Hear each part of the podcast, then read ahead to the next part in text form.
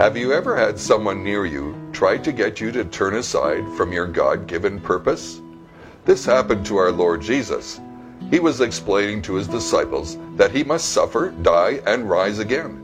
But Peter would have none of that kind of talk, and he rebuked Jesus. To this, Jesus replied, "Get behind me, Satan." Some of Satan's attacks come from people who are closest to you. They, like Peter, may be well-meaning, but they do not necessarily have the mind of God. Their advice may be rooted in their own agenda or just wanting to help you avoid the pain of following God's plan. Whatever the motivation, they are an instrument in the enemy's hands.